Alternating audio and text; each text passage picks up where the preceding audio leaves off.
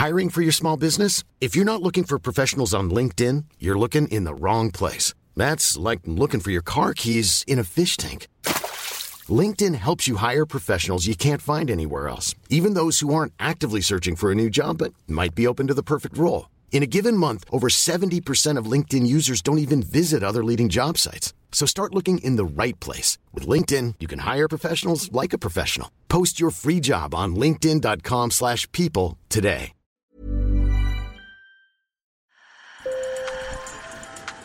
Bonjour. Hello. Hola. Marhaba. Sur le fil, Le podcast d'actu de l'AFP. des nouvelles choisies pour vous sur notre fil info. Désobéir pour sauver la planète. Depuis plusieurs semaines, des militants du monde entier s'en prennent à des œuvres d'art pour alerter sur l'inaction climatique. À Madrid, ils se collent la main sur le cadre de tableaux de Goya. À Londres, ils aspergent de soupe la vitre protégeant un tableau de Van Gogh. En France, le collectif Dernière Rénovation multiplie les blocages de routes, interrompt des événements sportifs comme le Tour de France. Mais derrière ces actions coup de poing, les militants écologistes entendent réveiller les consciences et faire bouger les dirigeants politiques avant qu'il ne soit trop tard. Bah oui, c'est dur, je pense, parce que c'est. Enfin, je sens que c'est vraiment brûlant en moi, quoi, quand on est encerclé par des flics pour nous dire vous n'avez pas le droit de bouger, alors que justement, en fait, on, ça fait 30 ans qu'on bouge pas et qu'il faut que vraiment on mette en place plein de mesures. Oui, en fait, c'est ça m'émeut et ça, ça, ça bourre en moi. Comme cet activiste Dernière Rénovation fait ce qu'on appelle de la désobéissance civile, c'est-à-dire se mettre hors la loi de manière non violente pour faire avancer une cause. Alors pour comprendre ce mode d'action politique, sur le fil a interrogé Rachel, une militante de 20 ans, et la philosophe Sandra Logier. Sur le fil. Dernière rénovation, c'est une campagne de désobéissance civile.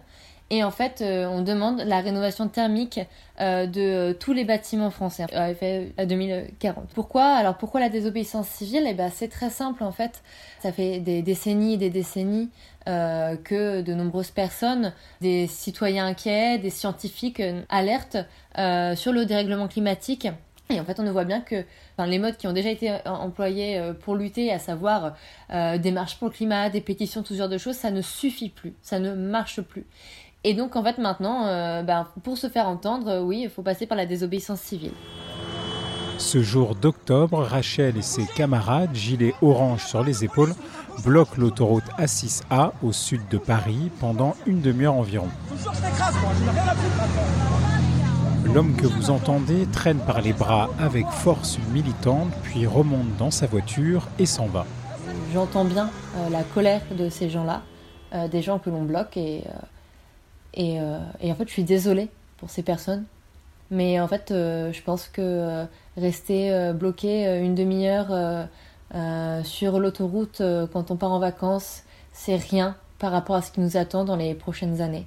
Si c'est pas moi qui agis, qui va le faire en fait? Et surtout, si c'est pas maintenant, quand est-ce que ce sera? Pendant leurs actions, les membres de Dernière Rénovation mettent souvent en avant un chiffre choc, un compte à rebours. Il nous reste 1028 jours, disait en anglais le t-shirt d'une activiste en juin quand elle a interrompu une demi-finale à Roland Garros. Une référence au GIEC, car selon les experts de l'ONU pour le climat, le monde doit avoir atteint le pic d'émissions de gaz à effet de serre avant 2025 pour ralentir le réchauffement de la planète. Ou est-ce que vous êtes de l'autre qui se raconte que tout va aller alors que rien ne va? Rachel et ses camarades du collectif, eux, vont continuer de désobéir. Mais d'où vient la désobéissance civile? J'ai posé la question à Sandra Logier, professeure de philosophie à l'université Paris 1 Panthéon-Sorbonne. Elle m'a parlé du penseur américain du 19e siècle, Henry David Thoreau. Pour Thoreau, qu'est-ce que c'est que la désobéissance? C'est effectivement désobéir à une loi et se mettre en tort, en fait. Donc, euh, elle a été euh, mise en œuvre notamment lors des luttes pour les droits civiques aux États-Unis, hein, donc au siècle suivant, parce qu'elle permettait en fait de rendre public euh, donc euh, l'injustice de certaines lois, mais le seul moyen de les rendre publiques est de se mettre soi-même euh, dans, une situation de, fragilité, de se faire arrêter, euh, donc d'aller en prison. Ça a été le cas pour Thoreau, ça a été évidemment le cas pour Martin Luther King. La désobéissance civile a vraiment permis en fait des mobilisations contre des arrestations complètement injustes, comme celle de Rosa Parks, par exemple, hein, qui avait refusé de laisser sa place dans, un, dans le bus à donc un blanc. ça a marché aussi, bien sûr, ben, en Afrique du Sud, hein, avec, avec Et on a bien sûr le plus bel exemple qui est celui de Gandhi. Et dans les mouvements de défense de l'environnement aussi, les militants ont recours à la désobéissance civile, et ce, depuis longtemps. Je pense à quelqu'un comme José Bové, les faucheurs d'OGM. Ce qui est intéressant, c'est que José Bové avait passé du temps aux États-Unis et était très influencé par Thoreau, en fait. C'est vraiment une de ses références. Dans les mouvements climatiques, comme bloquer des routes ou s'en prendre sans les abîmer à des œuvres d'art, l'acte politique ne répond pas stricto sensu à la définition de la désobéissance civile. La désobéissance civile répond à une certaine définition qui est de désobéir explicitement à une loi dont on va montrer directement l'injustice. Or, là, on n'a pas de loi qui oblige à polluer. C'est-à-dire que les désobéissants n'ont rien à quoi désobéir. Et c'est pour ça qu'ils doivent être extrêmement inventifs. Et donc, par exemple, ils vont attaquer euh, des, tableaux, ils vont occuper euh, des lieux. Hein. Et donc, euh, ça décale un peu l'action et ça la rend moins claire, hein. même si la portée morale est importante aussi. vous voyez que quand une personne, unique ou deux, vont avoir une action comme celle-là, euh, donc dans un musée de coller leurs mains, euh, ça va euh, vraiment être assez économique puisqu'on va parler de ces personnes alors qu'un million de personnes dans la rue, parfois on n'en parle pas. Enfin moins, disons. Mais ces actes suscitent de vives critiques. On est dans le buzz, pas dans l'action, dénonçait récemment Christophe Béchu, le ministre de la Transition écologique.